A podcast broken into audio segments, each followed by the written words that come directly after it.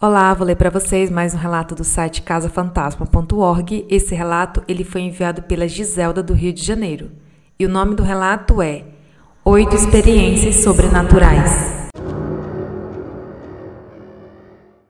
Sempre tive muitas dúvidas com relação ao mundo dos espíritos, mas nunca tive interesse em me aprofundar no assunto por achar tudo muito fantasioso. Até que começou a acontecer fatos estranhos que a seguir passo a relatar. Primeira experiência. Era um sábado que fazia uns quarenta graus de calor escaldante. Cheguei em casa vindo do supermercado por volta das quatorze horas. Como estava muito calor, entrei, fechei a porta e fui para a cozinha guardar as compras. Em seguida, sentei-me num sofá da sala tomando um copo com água. De repente, houve um barulho e a porta da sala se abriu inteiramente. Olhei espantada, pois não estava ventando. Como poderia a porta se abrir sozinha?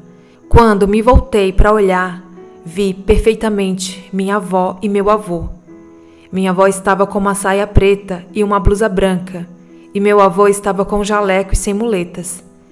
Nesse momento, minha avó disse o seguinte: Minha neta, eu só vim aqui para pedir a você que avise as minhas filhas que eu estou indo, que eu estou muito bem e feliz ao lado do seu avô. Eu fiquei observando aquela imagem, pelo menos por uns três minutos, até que desapareceu. E só nesse momento é que eu lembrei que meus avós haviam falecido há mais de vinte anos. Segunda experiência. Eu tinha um amigo que morava na rua Conde de Bonfim, de frente à Rua dos Araújos, na Tijuca. Era nove do doze de oitenta e sete. Em uma sexta-feira, saímos com um grupo de amigos. Eram mais ou menos vinte e duas horas, quando esse meu amigo, chamado Carlos Alberto, disse que iria embora, pois tinha caído na praia e machucado a perna e que estava doendo muito. Então eu lhe pedi uma carona. No caminho de casa, ele me convidou para ir no dia seguinte ao shopping center da Barra, que ele iria levar a filha para fazer compras. Combinamos que ele passaria na minha casa às oito horas da manhã, pois ainda tínhamos que ir a Niterói buscar a filha dele. Tudo combinado, ele me deixou em casa e rumou para a casa dele. Chegando em casa, assisti um pouco de televisão e fui dormir. Tive um sonho que esse meu amigo me telefonava e dizia para eu ir para sua casa que ele estava passando mal. Levantei-me e vesti a mesma roupa que eu havia saído e saí para a casa dele. Chegando à rua, percebi que não tinha levado a bolsa com dinheiro para pagar o táxi. Fiz menção de voltar para casa quando notei que eu não estava andando. Eu estava flutuando. Estava uma noite linda, com uma brisa muito fresca, e comecei a flutuar pelo meio da rua. Chegando perto da casa dele, mais precisamente em frente à mesbla, percebi uma luz muito forte, mas estranha. Quando vi vários carros de polícia com os faróis altos e um grande tiroteio, fiquei desesperada e me escondi atrás de um latão de lixo em frente a um prédio, quando um tiro acertou o latão. Nesse exato momento acordei. Estava tão suada que até os meus cabelos estavam molhados e eu estava muito cansada. Olhei para o relógio e eram precisamente três e quarenta e cinco. Tomei um banho e voltei a dormir. No dia seguinte acordei atrasada, já era oito e dez. Nessa época, esse meu amigo estava sem telefone, pois havia se mudado para esse apartamento há apenas um mês, e a Telege ainda não havia instalado seu telefone. Então me vesti e fui direto para a casa dele. Já que não estava na portaria, deduzi que também poderia estar atrasado. Chegando na casa dele, toquei a campainha e quando a mãe dele me atendeu, ainda sonolenta, eu lhe perguntei: O Carlos está em casa? Ele ainda não acordou. Ele está passando mal? Não, é que não dormimos a noite inteira por conta de um tiroteio que teve aí em frente. Nessa hora fiquei pasma, mas não fiz nenhum comentário. Achei que estava muito velha para me chamar de mentirosa. Terceira experiência. Tenho uma amiga de nome Denise, arquiteta e moradora na cidade de Niterói. Um dia estávamos conversando e ela comentou que teria que fazer um memorial de incorporação na empresa em que trabalhava e não tinha a menor noção de como seria esse trabalho. Eu então me prontifiquei a ajudá-la, pois estava fazendo um memorial para a empresa em que trabalho, de um prédio que seria brevemente lançado. Pois bem, a partir desse dia e nos que se seguiram, nos falamos sempre, pois todos os dados e informação eu lhe passava por telefone sempre à noite e ficávamos até altas horas da noite conversando. sobre o trabalho e assuntos diversos. Certa vez, já tarde da noite, quando estávamos conversando, ouvimos uma risada de criança. No mesmo momento, eu lhe perguntei: Denise, você ouviu? Sim, me parece uma criança. Você tem extensão aí? Não, e você? Também não, deve ser linha cruzada. Continuamos nossa conversa até mais um tempinho, até que nos despedimos, e a voz da criança falou: Por falar em criança, a criança sou eu. Denise, você ouviu? Sim, claro. Não demos importância ao fato e desligamos o telefone. Na noite seguinte e em outras, sempre essa criança brincava com a gente no telefone. Uma noite, embora a criança nunca atrapalhasse nossa conversa, pois ela sempre falava na hora em que estávamos nos despedindo, dava inclusive para escutar sua respiração, e isso sim incomodava. Eu lhe perguntei: Ei, menininha, é muito feio ficar ouvindo conversa de adulto, principalmente no telefone. Oi, por falar em criança, a criança sou eu. Por que você fica ouvindo a nossa conversa? Por falar em criança, a criança sou eu. Você está sozinha em casa? Cadê seus pais? Você dorme sozinha? Eu acho melhor você ir dormir, senão eu vou contar a seus pais que você fica ouvindo a conversa de adulto no telefone. Bem, essa história durou pelo menos uns quinze dias, até terminarmos o trabalho. Numa sexta-feira, eu estava saindo do trabalho e quando passava no edifício Menezes Cortês, ouvi perfeitamente a frase e o riso da criança. No mesmo momento, olhei ao meu redor para ver se era alguma criança e não vi nada. Saí do prédio onde estava e fui até a igreja que fica na rua Rodrigo Silva, a igreja Nossa Senhora do Bom Parto. E lá fiz uma oração em intenção dessa criança. Saí da igreja e fui direto para casa. Lá por volta das vinte e três horas, o telefone tocou. Quando atendi, a mesma voz dizia: Muito obrigada, obrigada do fundo do coração, muito obrigada mesmo. Isso me foi dito repetidas vezes, com uma rapidez que não sei como relatar. O mais estranho é que meu telefone já estava com defeito há mais de cinco dias. A partir desse dia, eu nunca mais ouvi essa criança. Quarta experiência. Moro com meu irmão. Numa noite, tínhamos acabado de chegar quando, de repente, começou a acontecer fatos estranhos. Primeiro, a televisão que estava ligada na sala desligou várias vezes. A tomada saía da parede, sem qualquer explicação. O botão do fogão também foi apagado várias vezes. Em um dado momento, quando estávamos na sala, o chuveiro do banheiro abriu-se. Eu, muito assustada, falei ao meu irmão: Tem gente aí? Como se quando entramos não vimos ninguém? Eu então abri a porta da rua, do apartamento, para que, no caso de ser alguém, eu poder correr. Fui então até a porta do banheiro e comecei a perguntar: Tem alguém aí? Sem resposta. Olhamos pelo basculante e não havia ninguém. Abrimos a porta do banheiro e a minha toalha estava no chão, com respingo de água, o chuveiro pingando. E no tapete do banheiro tinha marcas de dois pés, sendo que a marca era só do pé direito. Comecei a rezar e fui para o meu quarto. Quando abri a porta, o meu ventilador, que é de chão, estava em pé, em cima da cama, e os tapetes do quarto fora do lugar, como se alguém tivesse desarrumado. Quinta experiência. Bem, essa experiência aconteceu no mesmo mês da experiência anterior. Aliás, foi um mês de tormento vivido por mim, por meu irmão e um vizinho nosso. Era por volta das vinte horas. Eu estava sentada assistindo televisão na sala e meu irmão na cozinha, preparando o lanche. Ele veio até a sala com uma mão segurando um sanduíche e na outra mão segurava um suco. Começamos a conversar. Em um dado momento, ele fez uma expressão de dor, ao que lhe perguntei: O que foi, neném? Nossa, parece que eu levei um arranhão bem aqui no peito. Bem, ele foi para o quarto dele acabar de comer o lanche. Eu também fui ao quarto dele fazer um trabalho no computador. Quando meu irmão terminou de comer, ele levantou-se e foi dar comida aos peixes. Nessa época, tinha um aquário no quarto. Com uma mão, ele estava segurando a vasilha de alimento do peixe e com a outra mão, ele estava abrindo a tampa do aquário, quando começou a gritar: Giselda, olha o que está acontecendo! Parece que estão arrancando a pele das minhas costas, o que é isso? Caiu no chão e começou a chorar devido à dor. Quando olhei as suas costas e o peito, Estava realmente todo arranhado, como se alguém tivesse lhe dado chicotadas. Apavorada, pedi socorro a um amigo que morava no apartamento duzentos e um do mesmo prédio. Eu e esse meu amigo ficamos até uma hora da madrugada rezando, e meu irmão sentindo muita dor. Quando conseguiu adormecer, meu vizinho foi para a casa dele. Mais ou menos uma meia hora depois, ele acordou. Foi até meu quarto e disse que não estava se sentindo bem. Então eu lhe falei: "Está muito calor? Vai tomar um banho que vou fazer um café para você." Ele entrou no banheiro e, alguns minutos depois, começou a gritar novamente.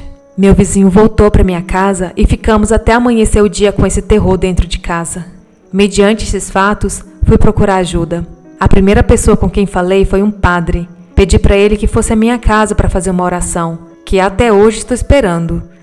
Em seguida, falei com uma amiga que é evangélica. Acho que não acreditou em minha história, pois não deu a menor importância. Nesse caso, fui procurar um centro chamado Nisrael, perto do Meier. Lá, conheci o senhor Salatiel, que prontamente foi à minha casa várias vezes fazer um trabalho para afastar esses espíritos, mas mesmo assim, o fenômeno continuava, só que muito mais brando. Sendo este centro um pouco longe da minha casa e as sessões serem à noite, eu resolvi ir a um outro centro na rua Santo Amaro, por nome Frater, que funciona aos sábados. Chegando lá, falei com o senhor Jorge, relatando somente os fenômenos que tiveram violência. Este então me deu uma ficha e mandou que eu fosse ao andar de cima e que aguardasse a minha chamada. Em uma sala grande com um auditório que comporta mais ou menos cento e cinquenta pessoas, no fundo dessa sala ficam umas dez macas com várias pessoas deitadas para serem atendidas. Aguardei por volta de duas horas. Quando fui chamada e mandaram eu deitar em uma das macas, que ficava bem próximo ao auditório, longe de janelas e portas, uma senhora chegou a mim e pediu que eu rezasse e aguardasse, e se afastou. Nessa sala existe um grupo de pessoas trabalhando, atendendo as pessoas que estão nas macas. Uma de cada vez é atendida por esse grupo. Em dado momento, eu senti um forte cheiro de perfume. Abri os olhos e comecei a olhar embaixo da maca. Me parecia que tinha caído um vidro de perfume. Uma das pessoas que estava nesse grupo aproximou-se de mim e falou: "Vejam o que está acontecendo aqui. Essa moça está exalando perfume de rosas." Todo o grupo, inclusive doutor Chen, entidade, fizeram uma roda em minha volta e começaram a rezar. E nesse momento, caía uma névoa perfumada em todo o centro. Mediante o acontecido, a entidade mandou que eu voltasse ao centro para conversar com o senhor Jorge, porque eu tinha muito trabalho a fazer. Todo o grupo fez oração para limpar minha casa. Bem, depois disso, eu nunca mais voltei ao centro. Sexta experiência. Estávamos em fevereiro do ano de mil novecentos e setenta e sete. Eu trabalhava no Sindicato dos Corretores de Imóveis do Rio de Janeiro. O salário era irrisório. Não tinha condições nem de alugar um quarto e sala para morar. Foi nessa época que eu, como trabalhava só meio expediente, vim trabalhar na parte da manhã por uma temporada nessa empresa, a qual estou até hoje. Passados aproximadamente um mês que eu estava nessa empresa, o gerente financeiro me fez um convite para trabalhar como efetiva. A proposta era muito boa. Mediante esta proposta, procurei o senhor diretor do sindicato, senhor Vicente, e pedi minha demissão. Ele alegou que, como eu já trabalhava há oito anos no mesmo setor, precisaria de pelo menos um mês para colocar um substituto e eu passar o serviço. Bem, os meses foram passando e não colocaram nenhum funcionário. E eu estava com medo de perder o emprego na nova empresa. Sempre que eu falava com o senhor Vicente, ele me dizia: "Pra que sair daqui? Nós gostamos muito de você. Tenha paciência que vamos acertar o seu salário." Mesmo assim, eu não queria mais ficar lá e continuava trabalhando meio expediente na firma nova. Sempre que cobrava minha demissão ao senhor Vicente, ele dizia: "Está bem, já que você quer sair, espere até sexta-feira que eu resolvo isso." Quando chegava na sexta, ele me dizia: "Vamos resolver na segunda-feira." E isso não acontecia dia nenhum. Já estávamos em agosto de setenta e sete, quando o diretor da empresa, que eu trabalho até hoje, me chamou e me deu um intimato. "Vamos lhe dar uma semana para resolver, se você vai ficar ou não.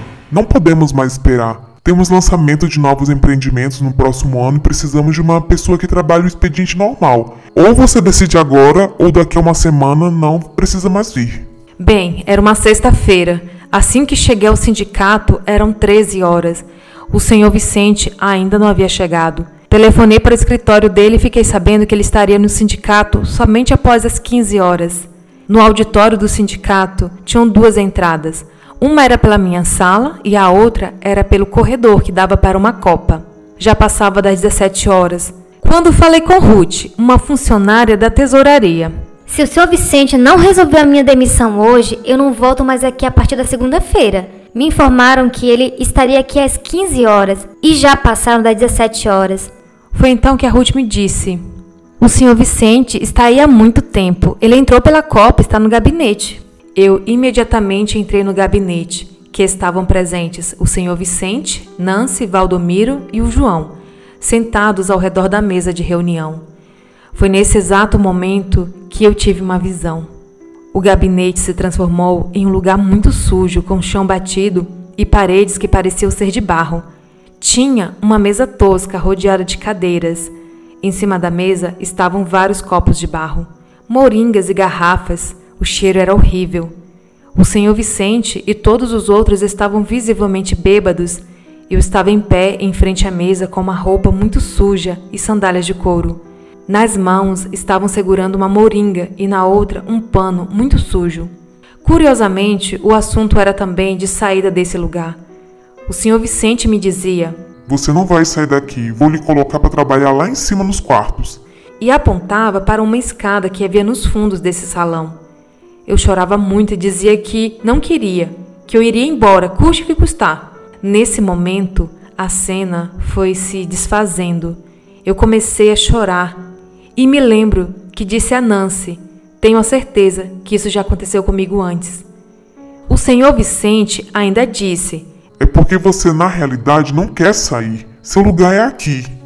Bem, finalmente, em outubro, eu consegui sair do sindicato e assinar contrato com a empresa que estou trabalhando até hoje.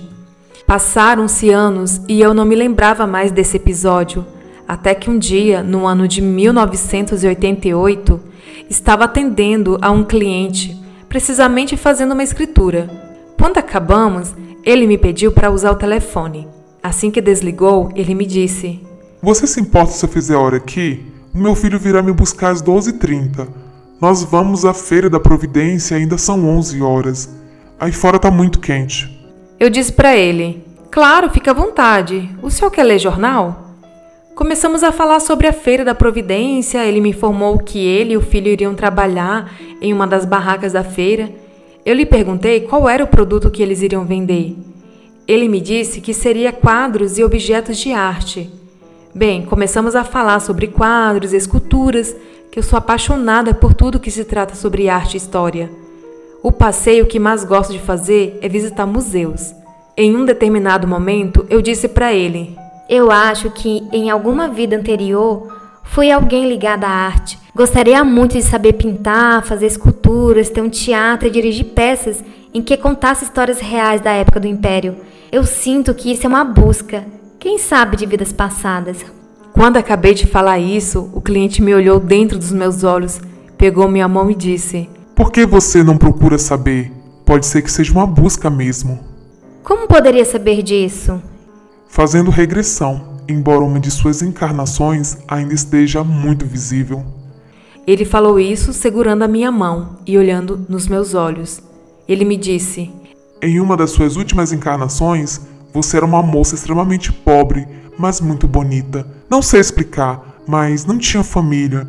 E por não ter onde morar, você foi ser faxineira de uma hospedaria de beira de estrada que recebia todo tipo de gente. Era um lugar muito sujo e mal frequentado. Lá queriam que você se prostituísse. Foi um grande sofrimento, mas você conseguiu sair. À medida que ele ia falando, vi novamente a mesma cena que eu havia tido no dia em que fui pedir demissão do meu antigo empregado. Não sei como explicar, mas veio à minha mente muitas e muitas coisas, sofrimento, humilhação e muita solidão. Naquele momento, não tive coragem de falar com meu cliente. Confesso que fiquei alguns dias sem entender o que estava realmente acontecendo. Tempos depois, tomei coragem e entrei em contato com esse cliente e relatei o fato. Ele não se surpreendeu. Disse que isso para ele era um fato comum. Bem, eu disse a ele que tinha a impressão que estava revivendo os mesmos problemas dessa minha vida anterior e gostaria de saber como é que isso acabaria. Ele me disse que não era adivinho, mas que um dia talvez fizesse um estudo mais aprofundado sobre a minha vida passada. Só que nunca mais eu tive notícias dessa pessoa. Hoje, passados alguns anos e morando sozinha, estou tendo o mesmo sentimento que tive no momento em que ele foi relatando a minha vida. Consegui um trabalho que me proporcionou ajuda à minha mãe e um pouco a meus irmãos. Já comprei um apartamento modesto, mas confortável. Já estou aposentada e continuo trabalhando. A vida não me permitiu ter filhos, pois cuidando de minha mãe e ajudando os meus irmãos, nunca poderia ter filhos. Hoje não me sinto nada feliz, sofro de solidão e não tenho nenhum objetivo na vida.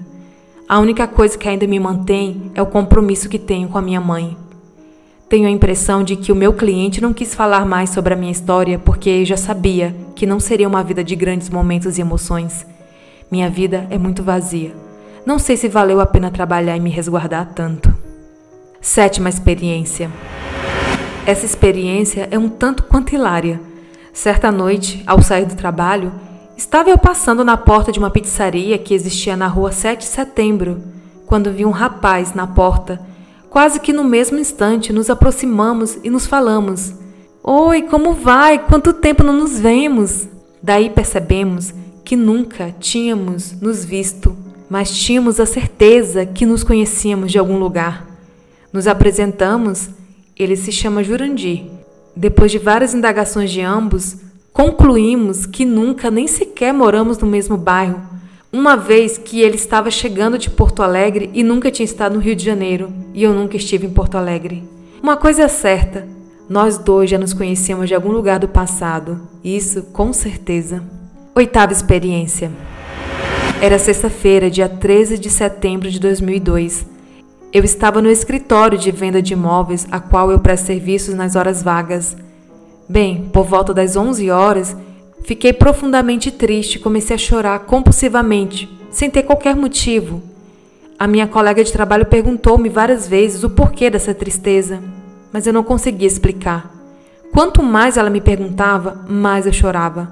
Por volta das treze horas, essa mesma colega me disse: "Eu estou indo embora para casa almoçar, é melhor você ir embora também, tá bom? Hoje você não está bem."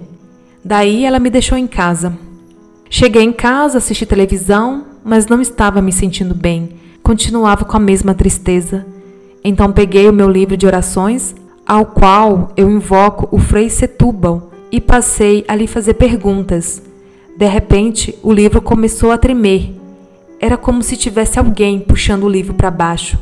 Tentei segurar com mais força e mesmo assim não conseguia segurá-lo. A pressão foi tão forte que o livro escapou das minhas mãos e começou a rodar em cima da cama, sozinho, sem nenhuma explicação. Era aproximadamente quatorze e trinta. Confesso que fiquei apavorada e até cheguei a telefonar para uma amiga, que também ficou com medo.